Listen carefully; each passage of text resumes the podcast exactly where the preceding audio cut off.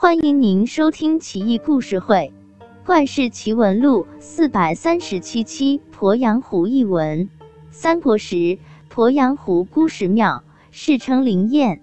有位客商经过这里，到庙里进香，两位美女突然出现，谈吐清雅，仪态万方。客商意识到遇到仙子，赶紧说道：“我要去健康城放货，二位要买东西吗？我一定代劳。”两位美女别无所求，只要两双丝履。客商牢记于心，到了健康城，买了两双上等丝履，慎重地装进随身携带的书箱。书箱原本还有一把书刀。这是古代文人在竹简上削刻、删改错误文字的工具。客商一时忘了，返回鄱阳湖孤石庙，客商死活寻不到那两位美女，心道：我福薄缘浅，可能跟仙子只有一面之缘，也该心满意足，不可再痴心妄想。于是将书箱放在神龛下，乘船而去。船行至半路。客商忽然想起书箱里还有一把亮闪闪、锋利的书刀，不禁暗自叫苦：“我是猪脑子，书刀还放在箱子里呢，都忘了。哎，万一仙子误会，我想伤害他们，可怎么好？”客商恨不得狂抽自己几个耳光，咬牙跺脚叹息。突然，一条大鲤鱼从河里跳上船。船夫一把抓住，剖宰下锅，不料鱼肚子里居然藏着那把书刀。客商感慨道：“仙子法术无边，竟派鲤鱼来送还书刀，这下我可放心了。”客商美滋滋的吃鱼汤，味道极为鲜美。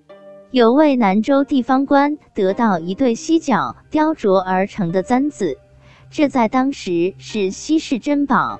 地方官不敢僭越，派遣小吏将犀角簪镜献给吴王孙权。船行至鄱阳湖，小吏也到姑石庙里进香许愿。神灵突然发话了：“犀角做的簪子可是宝贝，给我见识一下行吗？”小吏吓坏了，磕头如捣蒜：“大仙见谅，这犀角簪是进献吴王的。”万万不可丢失啊！神灵笑道：“瞧你真小家子气！我老婆势利眼，会见一贵宾，想带一会犀角簪嘚瑟一下。等你到了石头城，我就还你。我可是神仙，说到做到。”小丽惊出一身冷汗，紧紧握住装犀角簪的宝盒，想伺机逃离，宝盒却飞了起来。落在神龛上，啪的一声，机括断开，宝盒内的犀角簪蹦了出来，一下子就不见了。小丽吓坏了，仓皇逃跑，跳上船，一路扬帆疾驶，很快来到石头城外。小丽快愁死了，望着远处巍峨的吴王宫，都想跳河自杀。突然，一条鲤鱼蹦上甲板。直跳到小丽脚边，小丽无奈说道：“我丢失宝物，死罪难逃，哪还有心思吃你？